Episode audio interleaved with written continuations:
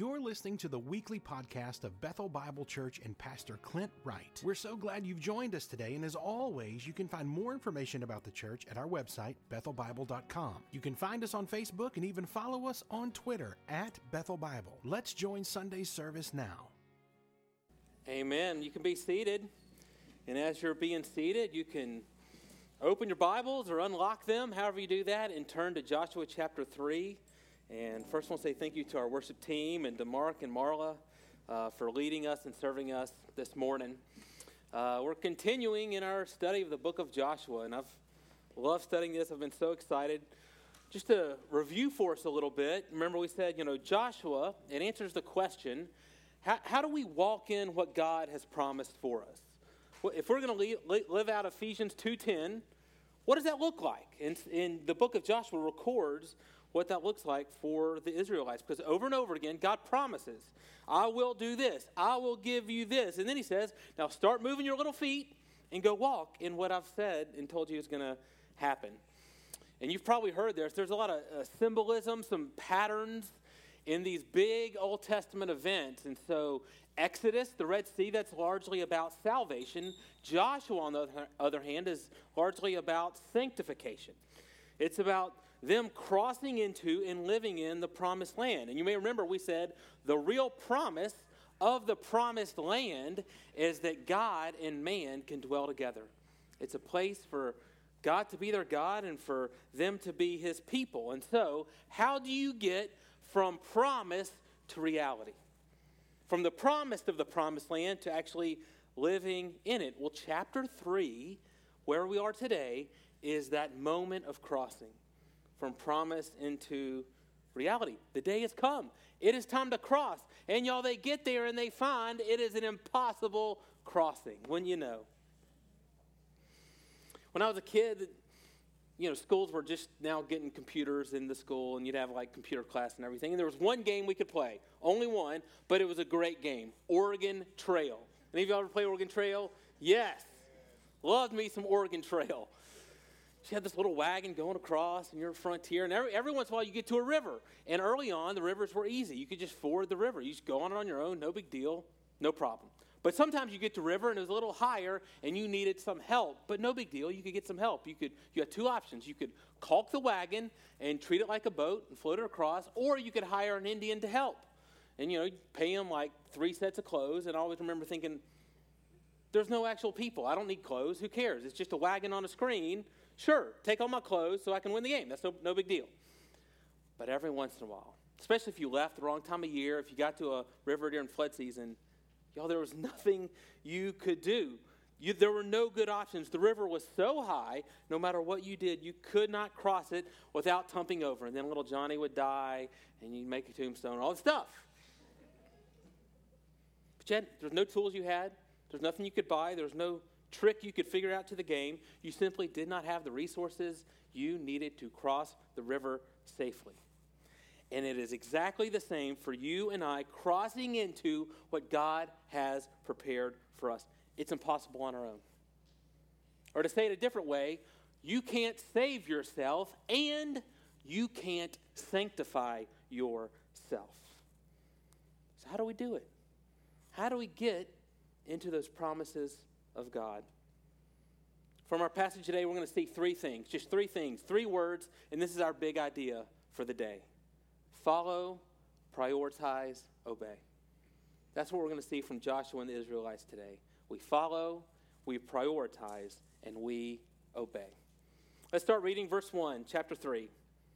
Then Joshua arose early in the morning. They set out from Shittim, and they came to the Jordan, he and all the people of Israel, and lodged there before they passed over.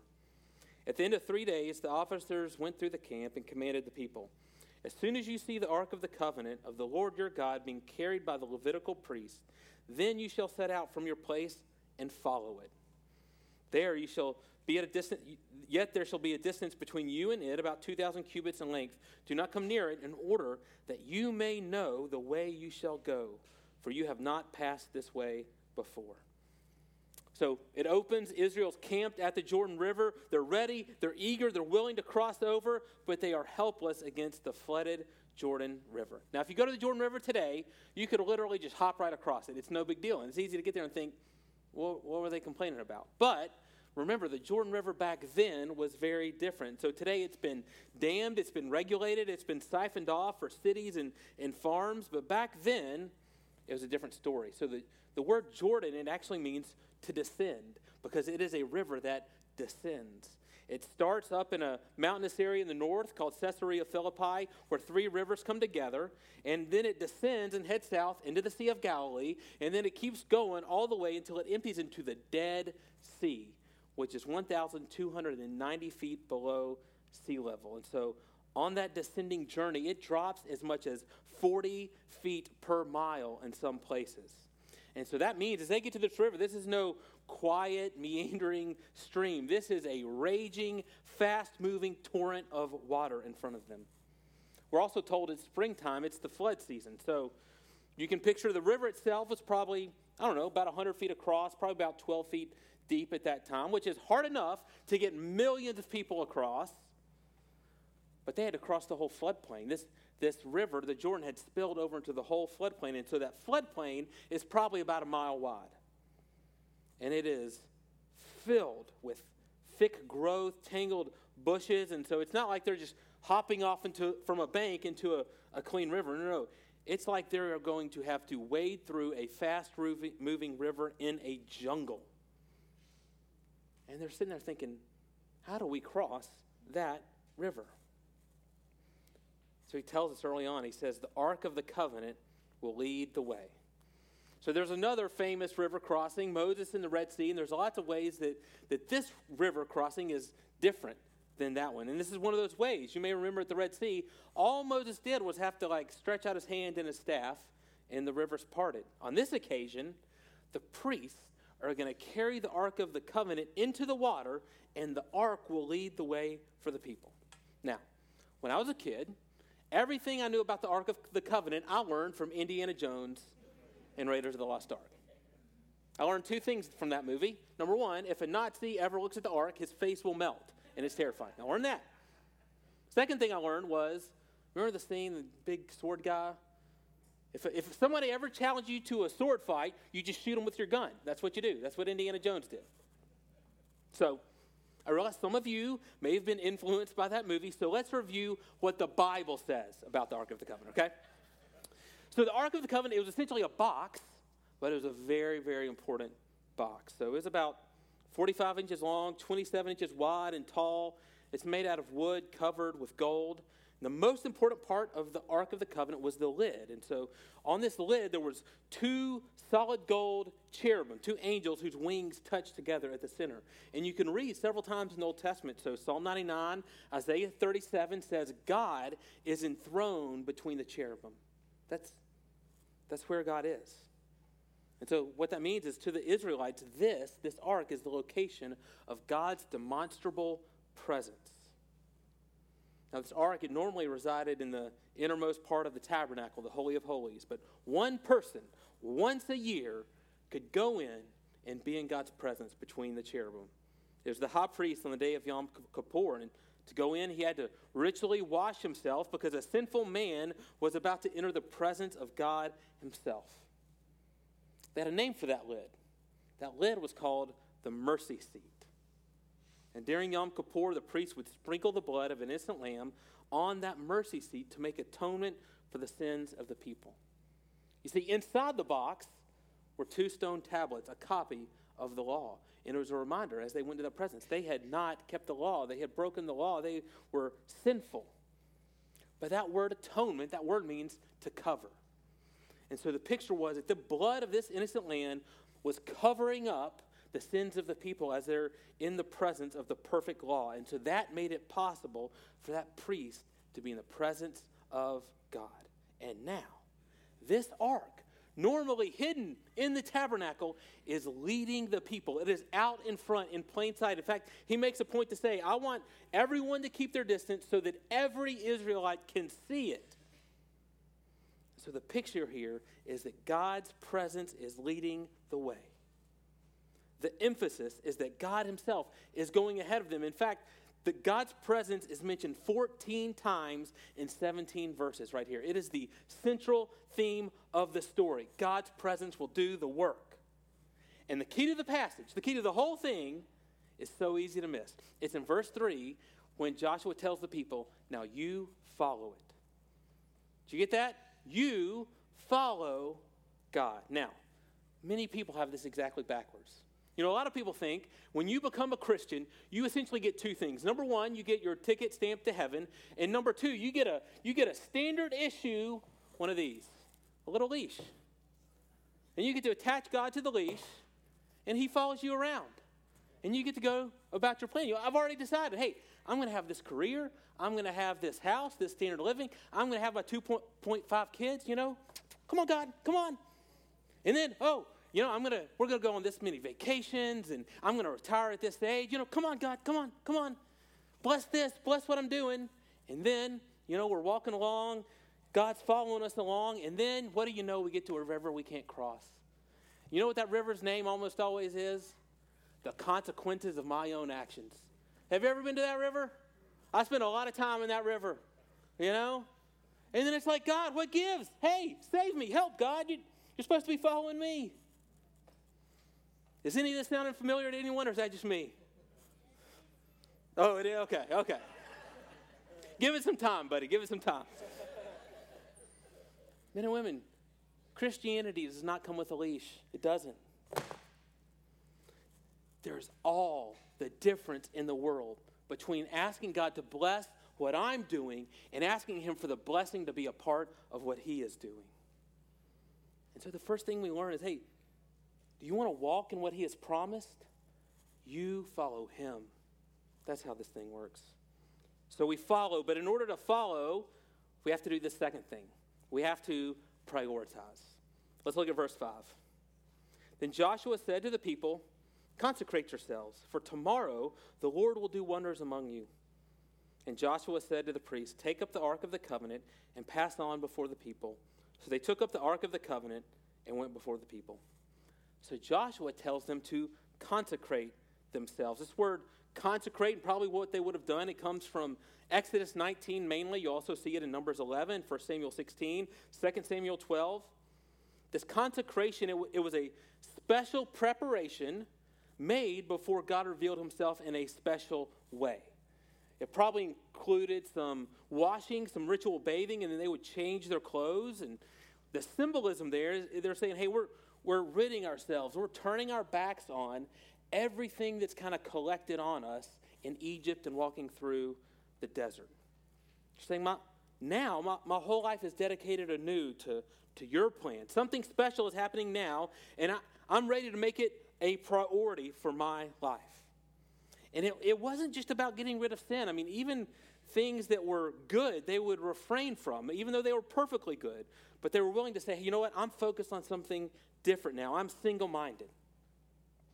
That word consecrated, it literally means to set aside something for a special intended use. And so growing up, my parents, you know, we had our normal plates, plates we used every day, and they were perfectly fine plates. They were good plates. They did the trick. There was nothing wrong with them. But then we had the special plates. And when someone special was coming or something special was going to happen, we prepared for it by busting out the special plates. They were consecrated for that special time. And so Joshua says, listen, when the Lord comes, his people must get ready. And notice he says, consecrate yourselves first, then I'll work. You know, it strikes me, all of us, all of us want God to work in our lives. And there's probably some of you here this morning that are frustrated that God isn't working more in your life. But if you ever stop to consider that maybe the problem, it's not a lack of God's work, it's the lack of our preparation for it. You know, every study shows, this is the way we work, that people notice exactly what they are prepared to notice. So if I go for like a nature hike through the woods, I'm going to say there was nothing there. All there was was a bunch of trees. That's all I noticed. But if an arborist goes for a walk in the woods, you know, They're going to see countless things. They're, they're going to see every different kind of tree, every species, all the different leaves, some young trees, some old trees, some healthy, some sick. He can see things that I can't because he has prioritized his life around being able to see them. And y'all, the reality for us is God is working. He is working all the time. He is working every day all around us. Often we just have other priorities, and so we are blind to it. Sometimes we miss it because we don't expect it. And because we don't expect it, we don't prepare for it. Consecrating yourself is expecting God to work, not waiting for God to work. And when you expect God to work, what you end up doing is you end up prioritizing your life around all God has, God has said he will do. Now, we do something else. Distraction and busyness is what we usually do, but distraction and busyness are the opposite of consecration. And this is why many people, I'm convinced, miss God working. Many people dedicate their lives to trivial activities because they don't expect God to work tomorrow. And so we, we fill our lives with things that really make no difference in eternity, and we, we keep trying to fill our lives up with more and more things that leave us less and less fulfilled. But maybe instead of filling your life with more, you need to consecrate yourself. You need to set aside your life for something special. We call that prioritizing. We prioritize our lives expecting God to work. And so think about it this way. If you knew tomorrow God was going to do something amazing, what would you start doing differently today? Well, you'd reprioritize your life in order to prepare for it, wouldn't you? You would get rid of the things that don't matter. You would make sure you didn't miss it. Imagine yourself being one of these Israelites on the, on the banks of the Jordan River, and you really fully believe that in three days God is going to lead you into the promised land. Well, for those three days, you have a new singular priority in your life, don't you? Man, you're, you're going to make sure on the, when you're on those banks, you're ready to cross when the time comes. And imagine, as you're in those three days, somebody walks up to you and says, whoa, whoa, wait, wait, the Cowboys, they're on Monday Night Football. What would you say? You say, listen, I'm rooting for the Cowboys. I, I'm rooting for Cooper Rush. He seems great, but there is something more important going on here. Oh, but wait, wait, all the guys are going to play golf. Well, that's nice, but God is doing something amazing, and I don't want to miss it, and I stink at golf anyway. But wait, wait, Junior. Junior's got four games and eighteen birthday parties today. You'd say, I, I wish everyone a happy birthday. But I was made for the promised land. And I don't want to get left behind. Do you prioritize your life in a way that expects God to work in your life? You know, it strikes me, listen, if I expected God to speak through his word as he promises he will, I would make time in my life for it, wouldn't I? If I expected God to, his presence to be here whenever two or more are gathered in his name, that I would make gathering with believers a priority, wouldn't I? If I expected that as a part of his body, God wanted to use me to grow others into Christ, then I would make room in my calendar and my checkbook to consecrate my resources for his glory. So could it be Could it be that we fail to see and to receive the Lord's working in the routine affairs of our lives simply because we have not prepared ourselves to see it? What we see in chapter three, gang, is a very rare highlight reel for the Israelites. I mean, they've been on the struggle bus for forty years. There's not a lot of highlights. But here, each and every one readies themselves, prioritizes their life because they believe God will do exactly what he said he will do. So we follow, we prioritize, and finally we obey. Let's pick the story up in verse fourteen. So when the people set out from their tents to pass over the Jordan, with the priests bearing the Ark of the Covenant before the people, and as soon as those bearing the Ark had come as far as the Jordan, and the feet of the priests bearing the Ark were dipped in the brink of the water, now the Jordan overflows all its banks throughout the time of harvest. The waters coming down from above stood and rose up in a heap very far away at Adam, the city that is beside uh, Zarethon. And those flowing down toward the Sea of Arabah, the Salt Sea, were completely cut off. And the people passed over opposite Jericho. Now the priest bearing the Ark of the Covenant of the Lord stood firmly on dry ground in the midst of the Jordan. And all Israel was passing over on dry ground until all the nation finished passing over the Jordan. So there came a moment, there came that moment when the priests had to step their feet into the swollen river. And in fact, God says, hey, I will not stop the water until you step into it. You know, it strikes me, though, it's some steps, a step isn't hard, but some steps are harder than others, aren't they? I remember being a kid going off to summer camp, and they, you know, like all summer camps, they had a ropes course. And I'm afraid of heights. I hated those ropes courses. But there was, and there was one in particular, it's called the V-swing. So you climbed a really, really high, it was like the tallest one, and you stood on this platform, and they hooked two cables to you that made a V, and you're standing on this platform, and literally, all I had to do was this. That's all I had to do. Little step, something all of us could do since we were infants. That's it. And once you did that, you know, the, the ropes would catch her, the, the, the momentum would catch you, and it'd take you, and it'd, it'd swing you up. But man, being that high up, I didn't want to take that step. It took me a long time to take that step. And taking that step, listen, it didn't have anything to do with my ability, my prowess, my superiority. It's just a step. A baby could do it, right? It had everything to do with faith. I have to believe this thing is going to hold me or I'm going to go splat. It's the same with those priests.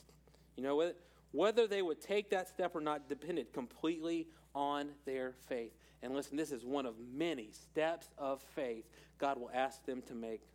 He will ask them to step into the water, into the unknown, into enemy territory, into dangers, into lots of things that they cannot control. And here's what he wants us to know. Here's the picture he's going to paint over and over again. Each step of faith comes from, I'm sorry, each step of obedience comes from a heart of faith. Each step of obedience we take comes from a heart of faith. And this is why God loves our obedience. Listen, it's not because it earns us anything or because he's, he needs us to get things done. Remember, God is not asking them to hold back the raging river. He's going to take care of that. By the time that day is over, everyone is going to know God is the one who did this amazing thing. In fact, God is going to push the water uphill. So all the way to Adam, it says. So that's about sixteen miles uphill. He pushes the water back. So God, God's going to do all that. God is only asking them to make take a small step of trust. And that's what obedience is. Obedience is putting feet to your faith. It's putting feet to your faith. Now, I don't know about you. I prefer not to walk by faith. I prefer to walk by G P S. That's how I, that's my prefer, preferred method of travel. Isn't it great? You can pull up, you can see the whole route, exactly how it's all going to play out in front of you. And then if you get an obstacle, no problem, recalculating, it just goes somewhere else. And then at the end of the day, if I don't want to turn where it tells me not to turn, guess what? I don't. And it adjusts to me. It's great.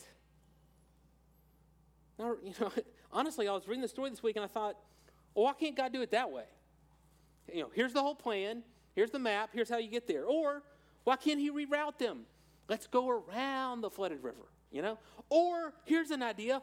Why doesn't he just wait until flood season is over? Seems way simpler, doesn't it? Because sometimes he has to use my feet to reach my heart. That's why. See, God, he's not just, God's not just utilitarian. It's not about, hey, let's just get people into the land ASAP. God is saying, listen, if I get you into the land, but you never learn to trust me, that is not a success.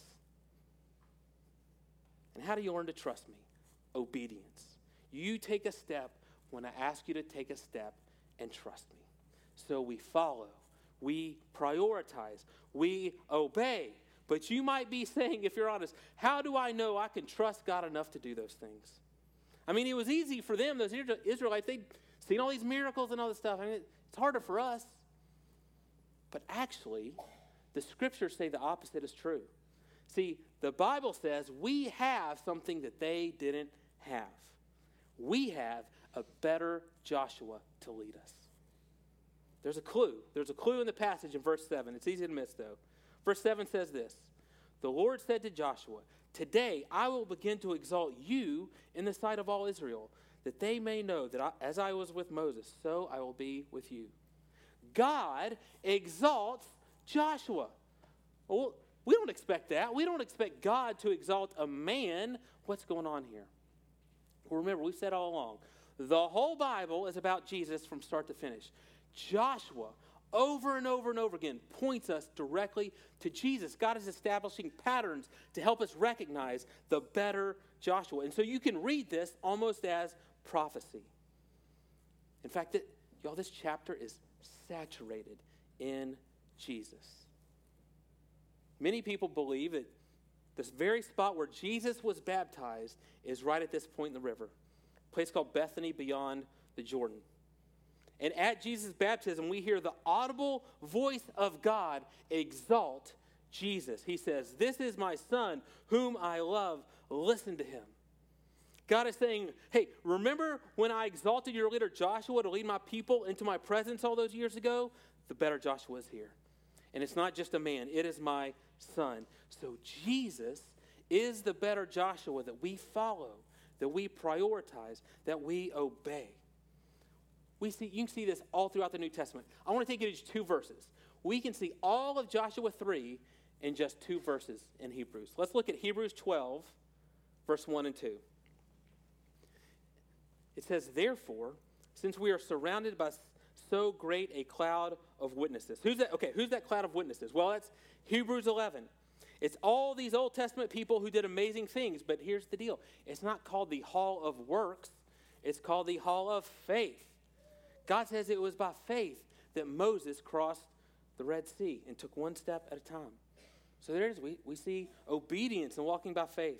And because of them, let us also lay aside every weight and sin which clings so closely. Let us run with endurance the race that is set before us. There's our consecration. There's our prioritizing our life. We lay aside sin and weight that slows us down, and we run with a singular, prioritized focus on him. Looking to Jesus, he says, the, the founder and perfecter of our faith, who for the joy was set before him endured the cross, despising his shame. So we look to Jesus. We follow Jesus. He's the founder. He created the way for us to follow him. He calls him the perfecter. That can, that word can mean finisher. It can mean completer. Romans three says this amazing thing about Jesus. Nowhere else in the Bible, I think, does does the Bible characterize a person in this way. And so it says Jesus is our propitiation, but that, that word is actually the exact same word for mercy seat. He says Jesus is our mercy seat. So you remember that mercy seat in the ark where your sins were covered? That leads you through the water. That's Jesus. Turns out it's not a box, it's a person after all. And then we even see the Father's exaltation. He is right now seated at the right hand of the throne of God.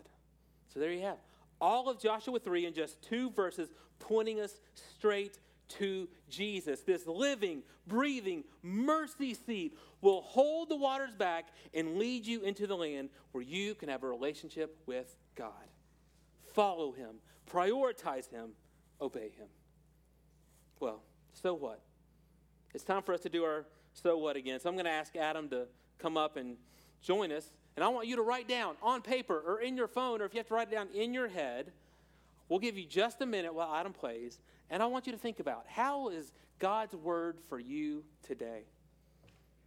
If you're not a believer, I encourage you, you can ask God if it's true that Jesus is the better Joshua who can forgive your sins and lead you to God. Tell, and if you believe this morning, tell him, I believe, and then tell us. We'd love to know that. Maybe some of you may need to ditch that leash. Ask yourself, how, how can you follow God instead of asking him to follow you? Maybe there's some that need to ask him, where, where in your life is God asking you to take a step, just a small step of faith, but to trust him? Or where do you need to reprioritize your life to consecrate it to God and prepare for his work? Let's all take a moment, spend some time with God, and answer our so what. And then I'll come back up and close us.